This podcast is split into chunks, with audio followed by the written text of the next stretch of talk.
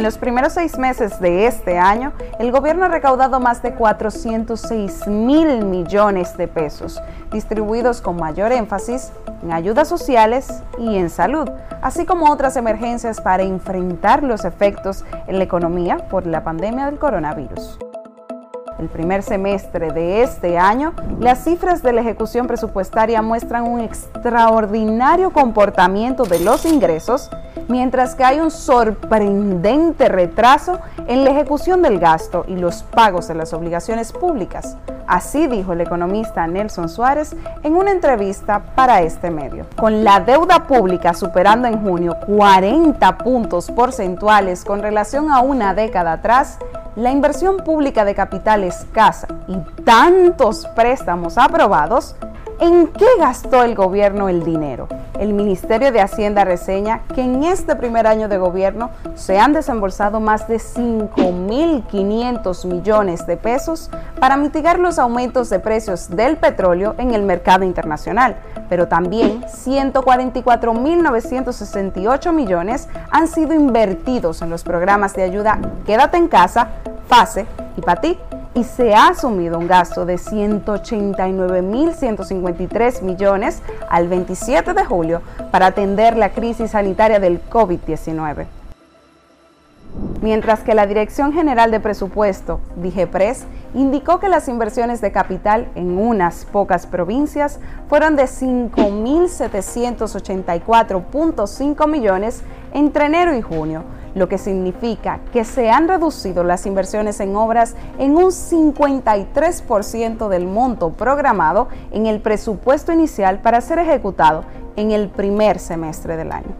Y es que las partidas destinadas a las inversiones sociales que mencionamos han provocado la disminución del gasto de capital, como la construcción de infraestructuras públicas y la adquisición de maquinarias. Estos datos revelan que el presupuesto ejecutado en la primera mitad de este año devela una baja inversión de capital, es decir, en obras públicas, adquisiciones y gastos no personales, mientras el gasto corriente, que abarca personal, compras de bienes y servicios, entre otros, sigue en aumento. El presupuesto original de dos mil veintiuno, diseñado en novecientos cuarenta y siete mil quinientos once millones ciento cincuenta y ocho mil setecientos diecisiete, fue aumentado a un billón setenta y cuatro mil trescientos diecisiete punto uno millones, sumando, entre otros elementos, el complementario aprobado a inicios de este mes de ochenta y cinco mil doscientos once punto cinco millones.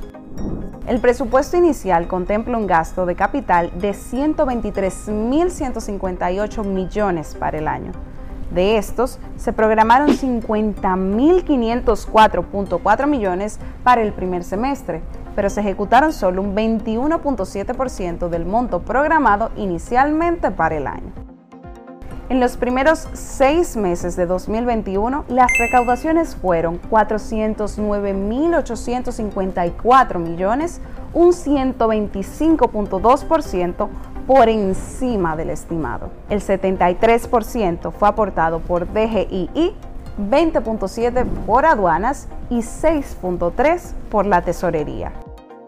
Los ingresos corrientes fueron cuatrocientos cuatro mil trescientos dos millones y los gastos totales cuatrocientos tres mil ciento noventa y cuatro punto cuatro millones. De estos, el cuarenta y cinco punto veintiuno por ciento del presupuesto original fueron gastos corrientes y seis punto seis por ciento gasto de capital. Un sesenta y ocho por ciento, es decir, ciento un mil novecientos veinticinco punto nueve millones de los gastos corrientes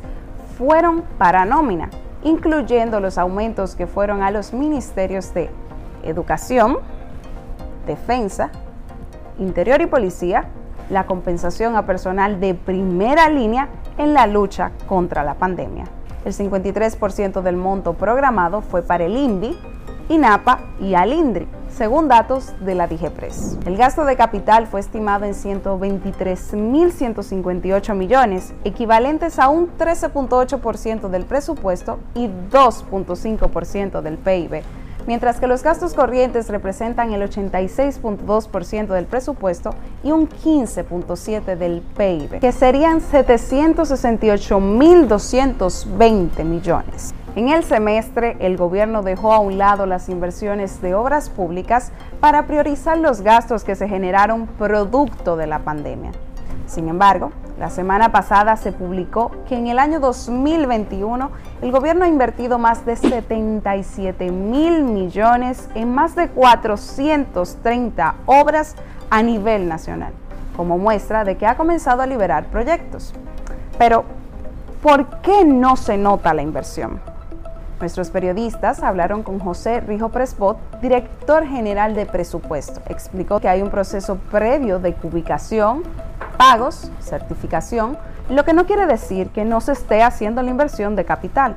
por lo que una vez llenados todos los requisitos de varias obras en desarrollo, como varias circunvalaciones y carreteras, se realizarán los desembolsos y es entonces cuando se va a ver la inversión de capital. Pese a que el gobierno central percibió un monto de ochenta y dos mil ciento treinta y siete punto cinco millones de pesos de ingresos por encima de lo estimado para enero-junio dos mil veintiuno, la ejecución del gasto en el mismo lapso, sobre todo el de capital, muestra una marcada ralentización, es decir, una baja, lo cual para Suárez, el economista, resulta paradójico en el contexto de la recesión económica provocada por la pandemia del COVID diecinueve. A juicio del economista Nelson Suárez, el gobierno dispone de una gran cantidad de recursos para dar cumplimiento a las incontables promesas de obras, inversiones y proyectos que a diario ofrece el presidente de la República.